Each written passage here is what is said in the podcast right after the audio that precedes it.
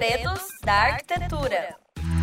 Olá, sejam todos bem-vindos a mais uma edição do nosso programa Segredos da Arquitetura. Eu sou a professora Gisele Diziura, sou apresentadora desse programa, coordenadora dos cursos de especialização em arquitetura e design, e hoje vamos falar sobre segredos das reformas residenciais com a nossa convidada, a arquiteta Silvia Xavier. Seja muito bem-vinda, Silvia. Obrigada, Gisele. Muito feliz de estar aqui. E quero convidar você aí do outro lado para que participe conosco. Fala aí da onde você é, qual é a sua cidade, qual é o seu polo, qual é a sua área de atuação e quero te convidar a desvendar qual é o segredo do programa de hoje, se bem que hoje vamos falar sobre reformas residenciais. Você já fez alguma reforma na sua casa? Você já trabalhou com projetos e execução de reformas residenciais? Hum, foi fácil ou foi difícil? E essa primeira pergunta que eu faço para nossa convidada, que é a Silvia. Ela é formada em arquitetura e urbanismo, ela é mestre em construção civil, ela tem o seu escritório, a Silva Xavier Arquitetura, para a vida real, que ela vai nos explicar o que é essa arquitetura para a vida real, que tem como objetivo mergulhar no mundo de cada cliente para entender as suas necessidades e manifestá-las no espaço com um olhar sobre o comportamento humano e a realidade das pessoas com o ambiente construído, e é assim que nascem as inspirações para os projetos conforme a realidade de cada um. Então, seja muito bem-vinda, Silvia. E eu já vou te perguntando: é simples ou é complexo fazer uma reforma? Bom, Gisele, o que, que eu posso te dizer? Fazer uma reforma não é simples. As pessoas acham que é simples, tratam a reforma como uma coisa muito corriqueira, fazem da casa uma cobaia. E daí qual que é o resultado? É uma colcha de retalhos que ninguém sabe aonde começou, aonde terminou. É, depois de tanto estresse, tanto investimento, tempo, a pessoa até se pergunta por vezes: puxa, mas por que, que eu fui inventar de reformar? Né? E daí, por que, que isso acontece? Porque muita gente trata a reforma de uma maneira amadora. Se você trata de uma maneira amadora, o resultado é amador. Então, é, o que eu gosto de compartilhar com as pessoas é que, assim como quando a gente está com dor, a gente vai no médico, quando tem alguma questão jurídica, procura um advogado, quando você for fazer uma reforma, é muito importante procurar um profissional, porque daí realmente o resultado vai ser profissional. Para nós profissionais, fazer uma reforma é fácil, mas tem todo um encadeamento. Então, para mim, a diferença crucial é a abordagem profissional e a abordagem amadora. Depende do resultado que você quer. E aí vamos pensar sobre o lado do sobre o lado do cliente. Ele pensa assim: "Ah, mas eu entre aspas, né? ah, eu só vou trocar o piso, eu só vou pintar a parede, eu só, né, o só. Em que momento que esse próximo passo, né, em que ele, ele identifica que é necessário procurar o profissional ou que ele pode, entre aspas, fazer sozinho? O que, que eu recomendo? Toda reforma ela começa com um ensejo de uma necessidade, seja uma questão de que a casa não representa mais a tua identidade, é, ou que de repente você se mudou para outro imóvel, ou, ou a família cresceu. Então, sempre tem um motivo, uma demanda. Às vezes é a própria manutenção do imóvel, estourou um cano, estufou o armário, tá mofado. Então, o primeiro, o primeiro passo é você identificar o escopo da reforma. Ah, Silvia, o que, que é o escopo? É simplesmente você pegar uma lista e ver, tá, faz, anota no papel mesmo. Tá, por que, que eu quero reformar? Eu quero embelezar a casa? É, eu quero fazer uma manutenção, então tenha claro qual que é o objetivo se você tiver claro esse objetivo, você já vai conseguir é, detectar, até sozinho, como que vai ser o porte dessa reforma. Se você precisa é, de um pintor, se você vai quebrar uma parede, você inicialmente consegue delinear o impacto que isso vai ter. Então, esse é o momento que eu recomendo buscar a ajuda de um profissional. Nem que seja para uma consulta, Gisele, porque você pontuou muito bem. Às vezes é apenas uma pintura, às vezes apenas a troca de um piso. E daí, um arquiteto pode fazer uma consulta sobre qual que é a melhor cor, qual que é o melhor tipo de, de, de tinta, né? Existe uma série de tintas. Então, acrílico fosco, é, toque de seda, com brilho, sem brilho. Então, qual que vai ser o produto adequado? Tem fundo preparador? Não tem. Então, nisso, você não precisa contratar, de fato, um projeto de arquitetura, mas uma consulta é muito bem-vinda, né? Assim, então, é, é fazer, ter sempre o acompanhamento de um profissional para endossar as suas decisões, eu acho muito importante. E outra coisa que a gente vê, né? Esse, ah, é só isso, é só isso. Também tem o outro lado que é o já que, né? É muito comum que a pessoa comece a fazer a reforma e se empolga, né? Porque eu brinco que é a síndrome da janela suja, né? Quando a janela tá suja, você não vê muito as coisas, né? Você tá numa numa casa, num apartamento que não está zerado na manutenção, até a luz está um pouco mais baixa, você não consegue enxergar todo o potencial e de como, de repente, a ação do tempo deixou é, a desejar esse espaço, né? E se você muda a parede, muda o piso, daí entra aquele já que, ah, já que eu mudei o piso, eu vou fazer o armário. Já que eu mudei a, a, parede, eu vou mudar a cortina. E daí, o que, que acontece? Começa uma reforma sem planejamento. E se eu for te dizer qual que é o maior segredo de uma reforma, é o planejamento justamente. É você ter claro o começo, o meio e o fim. Então é muito é muito comum, até pela informalidade é, da construção civil, que as pessoas tenham. Eu quero, né, de repente, até quem está aqui nos acompanhando tem ah, o pintor da família, é, o marceneiro da família, que são profissionais que executam e são é, parceiros essenciais numa reforma, mas que eles não têm a visão do todo, né? Então, é, o que, que acontece? Começa a estourar o tempo, a estourar o investimento, e vem aquelas situações, né, de ah, a reforma sempre sai mais caro, sempre demora mais, e eu fico muito chateada quando eu escuto isso, porque não é para acontecer. Uma reforma profissional, ela tem data para terminar. A gente não começa uma reforma sem a data para terminar. O que acontece? Hum, hum. E Silva, só, só que você está falando em planejamento, me veio um, um, outro, uma outra questão que às vezes eu ouço, que é a, a descoberta, porque a reforma acontece uh, muitas vezes de ter que muitas coisas estão dentro das paredes, muitas uhum. coisas estão dentro do que a gente não vê, do que a gente não enxerga. É, assim como acontece a questão da hidráulica, da elétrica, das estruturas, enfim. E aí, como que fica essa questão do planejamento? Né? Como que você é, enxerga isso? Como que você se organiza com o que não é possível planejar? Uhum. Muito interessante essa tua pergunta e ela é essencial para o planejamento. É, né, na primeira fase da, do projeto, a gente ainda nem entrou na reforma, tá? Quando a gente vai começar a fazer o projeto, é importante fazer um levantamento de todas as informações possíveis. É, o que, vamos, vou dar um exemplo, a gente vai reformar uma cozinha. Se eu vou reformar a cozinha, eu sei que vai ter esgoto, vai ter é, abastecimento de água, vai ter é, tomada. Então, o que está por dentro, vamos dizer, eu não sei se tem um pilar no apartamento, então eu posso fazer uma, um pré.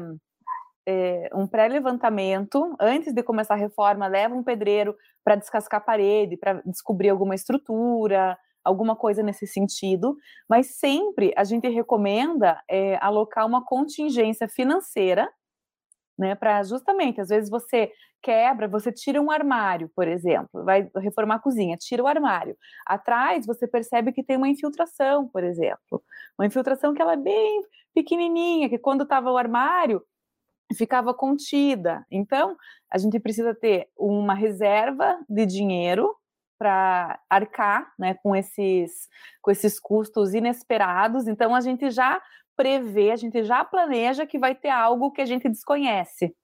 Então, isso é uma estratégia interessante. E trabalhar com um cronograma é, com um pouquinho mais de tempo, não deixar justo, né? né? Ter uma flexibilidade e, e, sempre acompanhar esse cronograma, né? Fazer o que tecnicamente a gente chama em gerenciamento de projetos de caminho crítico, né? A gente vai traçar quais atividades que podem, que são, são de risco, que é, por uma série histórica a gente sabe que pode dar problema. Então, isso não é que vai eliminar, mas eu vou fazer uma gestão de risco. É, e isso ajuda bastante. E é importante isso sempre estar claro e transparente com o cliente, porque ele está junto, ele está descobrindo junto, ele está vendo junto. Talvez seja esse um do, dos caminhos aí a trilhar com o próprio cliente, porque às vezes o, o cliente ele fica surpreso é, em é, descobrir isso depois, né? E esse planejamento é, de tempo, né? Então que uma reforma levaria 30 dias dias, aí ele descobre depois, já transformou em 45, já transformou em 60 e ele não está junto no processo. Então, isso que você falou é interessante, porque essa, esse delineamento do caminho crítico, né, talvez o, o cliente ali está junto nesse processo, não na descoberta, né, mas em fazer parte dessa gestão, né. E aí você falou numa outra questão, que é o custo né? Que faz parte também do planejamento. É, uma das, uh, o que, que você diria? Como que você planeja essa, esses custos, visto que acontecem todas essas, esses, o que acontecem esses riscos de é, uh, chegadas e, e, descobertas com relação a mobiliário, com relação a estruturas, essas infiltrações. É, então, essas reformas, eu acho que aconteceu aqui alguma, alguma, algumas intempéries também, que acabam acontecendo também nesse caminho de reformas, né? Então, é, é, essas reformas, então a gente tem um, um caminho de riscos, né, de gestão de riscos, seja com relação ao escopo, seja com relação a, ao tempo, seja com relação às próprias pessoas, as, a própria mão de obra, e ainda a gente vai ter outros caminhos aí. E, então, é, como que é, você faz todo esse processo de gestão, de planejamento nesse, nesse caminho de reforma? Era a minha, a minha pergunta. É, e a outra é essa questão de custos, né? Então, como que acontece essa, essa gestão de custos? Eu quero aproveitar e falar aqui um, um oi para um oi para nossa convidada aqui, para Maria Elizabeth. Quero você aí do outro lado, participe conosco, faça aqui seus, seus comentários, as suas participações, fala para a gente se já aconteceu de algum caso é, na sua casa, se você já fez alguma reforma, se você já teve algum problema, fala aí para a gente é, compartilha com a gente é, algum, algum caso, algum problema, para ver se a gente consegue aqui é, compartilhar com os demais participantes. É... E uh, um outro tema que eu gostaria de trazer também é, com relação à reforma é se você, é, ou a nossa convidada, ou você aí do outro lado, se você já enlouqueceu, se você já desistiu no meio de alguma reforma e falou assim: não, não quero mais, é, não quero mais reformar, chega disso, eu vou parar e vou construir tudo do zero. Já aconteceu isso com você? Né? Queria que você compartilhasse isso com a gente também. Ah, e uma outra pergunta também que as pessoas sempre fazem quando vão reformar. Vale a pena comprar apartamento antigo e reformar? Ou vale a pena comprar um novo? Você sabe que tem empresas que são especialistas nisso. Né? A resposta vai depender de um planejamento. exatamente isso que nós estávamos falando com a convidada. Vai depender de um planejamento pelo seguinte: né?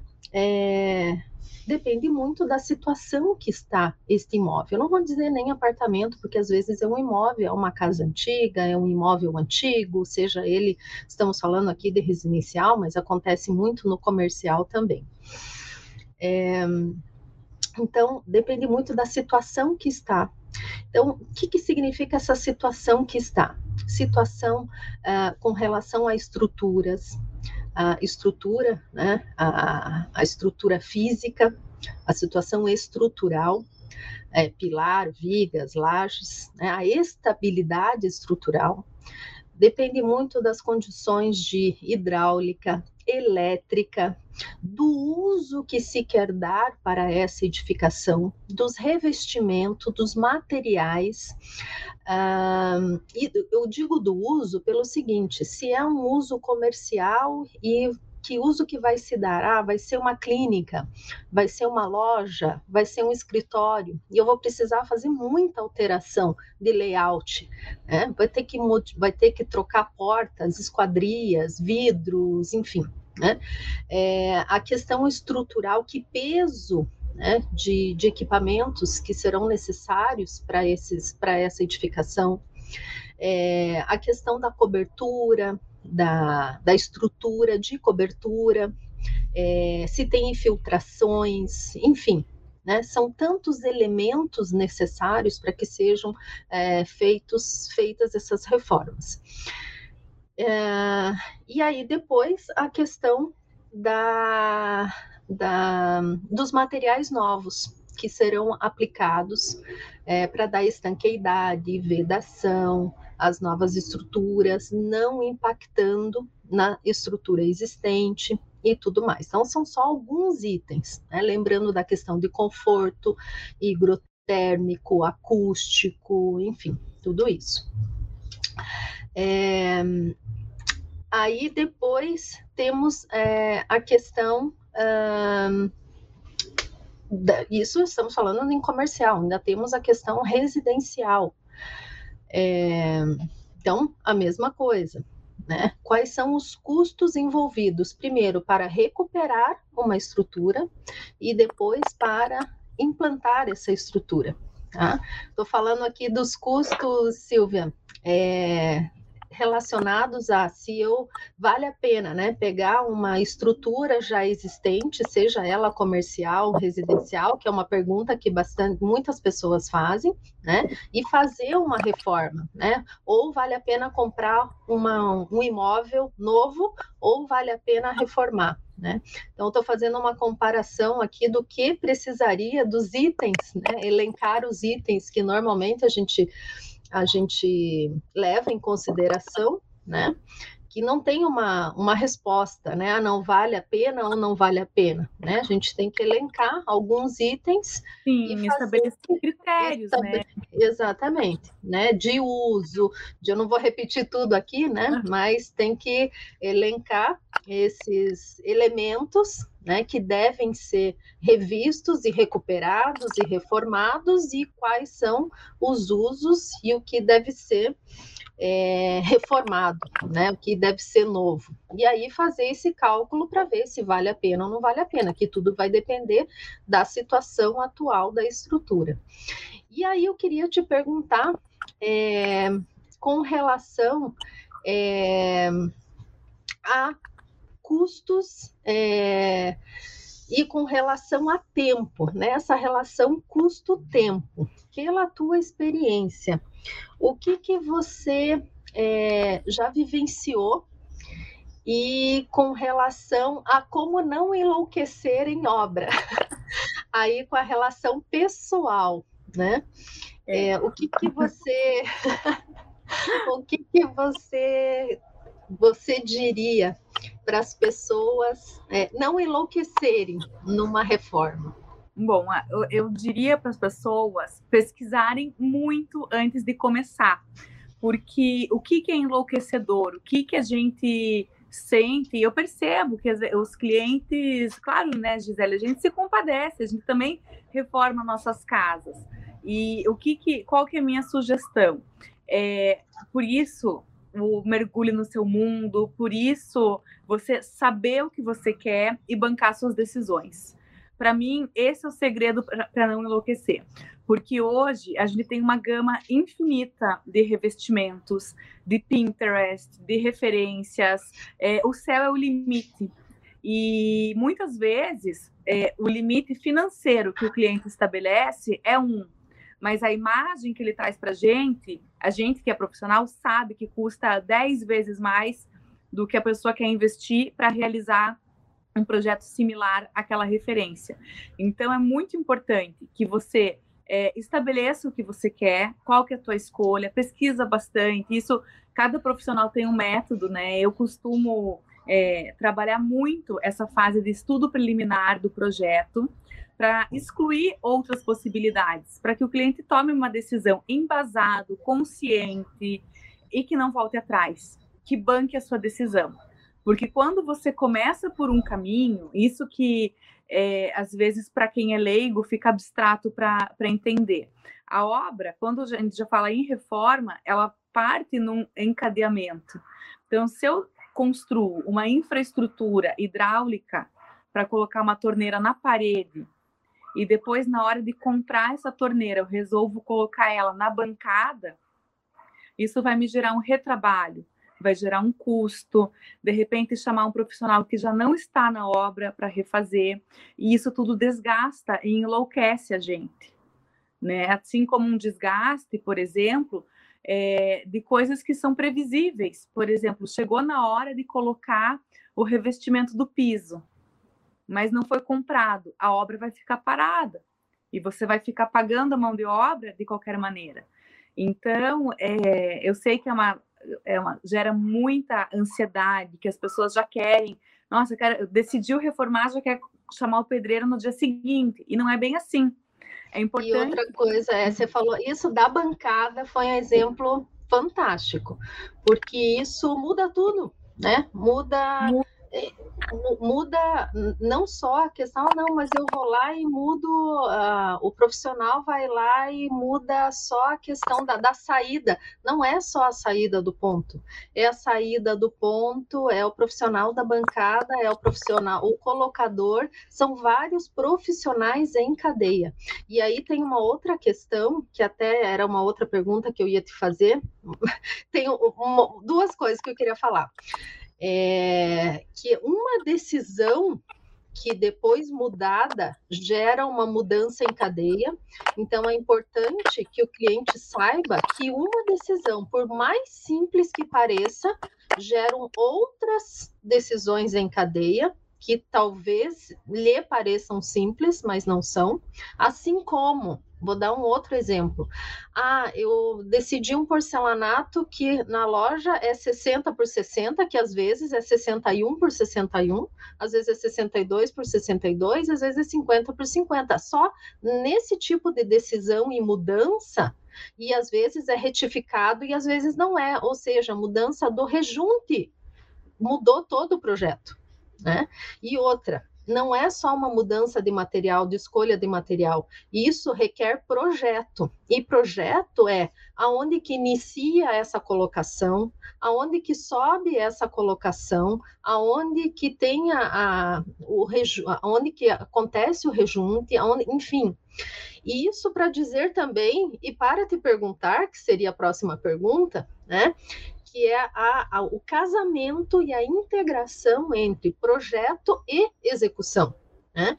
Que o, o, a arquitetura de interiores não é só ir lá na loja escolher materiais. Né, que envolve muito mais que isso, né, que é aí que é a minha próxima pergunta, né, e principalmente não é a, a questão da reforma do, da arquitetura de interiores, do projeto de interiores, né, então é, é essa minha pergunta que eu quero te fazer nessa questão de processo, o quão importante é e o quão importante que o profissional, seja o arquiteto, seja o designer de interiores e o próprio cliente compreenda o processo né, entre projeto e execução. Então, você poderia explicar um pouquinho? Posso sim. É, Para mim, tem que haver uma integração total entre projeto e execução. E eu, é, normalmente, nosso escritório executa nossos projetos. Nós fazemos o projeto e a gestão do projeto. Eu não começo obra se o projeto não está pronto. É algo um pouco radical, eu sei, mas eu prefiro é, ter um projeto que a gente se debruce um pouco mais nas decisões, para que a gente tenha controle da obra, né? O controle é um acompanhamento, né? Porque a gente não controla tudo, mas é, fica muito mais fácil começar uma obra se eu sei para onde eu vou. Porque ainda mais quando a gente está falando de reformas residenciais, que mexe muito com o objetivo, com o sonho do cliente. Já pensou se eu tenho pedreiro na obra e, vamos dizer, uma família, um casal e os filhos? E se daí a família fica votando, ah, qual que vai ser o piso, qual que vai ser o revestimento, o azulejo, que cor que vai o móvel, a obra não flui. Então, eu preciso é, ter assim, esse processo muito bem casado, sabe, Gisele? Às vezes, eu começo a demolição antes, porque até a demolição nos ajuda com aqueles problemas que a gente não enxerga, que você comentou, né? Até às vezes uma correção de uma patologia, alguma coisa assim, pode ser interessante. Mas é, o projeto ele tem que caminhar junto. Decisões que não estão no projeto, que eu, to, que eu tomo depois, é, causam, causam daí custo, estresse, desgaste. E por se tratar de algo técnico, às vezes o cliente não entende como aquela decisão tomada na hora errada vai impactar e vai atrasar a obra dele. Então, eu procuro, já no primeiro contato com o cliente, explicar muito bem que essa fase do projeto, ela é muito importante. A gente trabalha até com estudo preliminar, numa, que é, para quem não é da área, que é o primeiro contato, a primeira é, demonstração do projeto, ainda sem detalhes, Gisele, eu costumo até colocar já os revestimentos e a intenção que a gente quer lá para frente, porque ajuda o cliente a tomar decisão, né? Então, são processos que são totalmente é, ligados. Eu tenho muitos exemplos. Esse que você falou do revestimento de piso é excelente. A gente poderia também falar sobre tomadas. Se eu decido o lugar da televisão, o lugar dos equipamentos de uma cozinha, é né? uma coisa que eu, eu peço, até às vezes o cliente estranha. Logo no começo, eu peço os eletrodomésticos.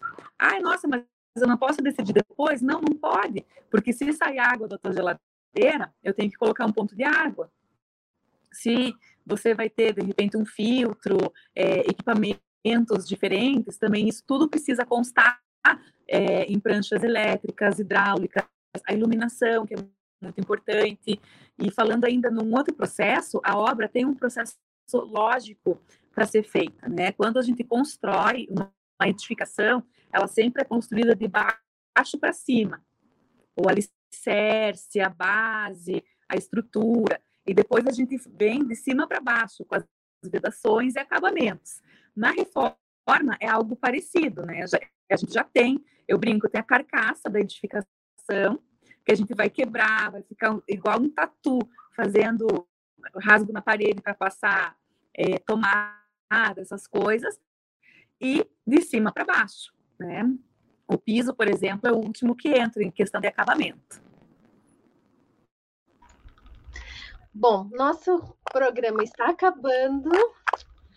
É, Silvia, vou te pedir então para você fazer as suas considerações finais. Você já falou um monte de segredo aqui para gente.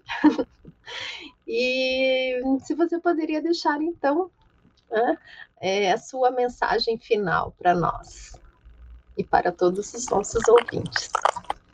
Maravilha! Então, gente, eu quero encorajar cada um de vocês que está que tá nos ouvindo que se anime, que se encoraje de fazer uma reforma, porque com abordagem profissional fica algo extremamente simples e, e direcionado e possível.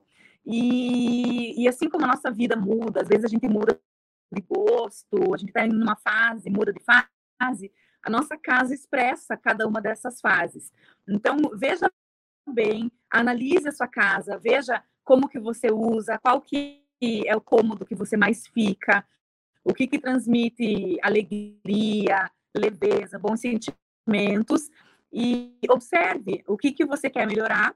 É, contrate um profissional para te ajudar nesse processo, que eu tenho certeza que o resultado será espetacular.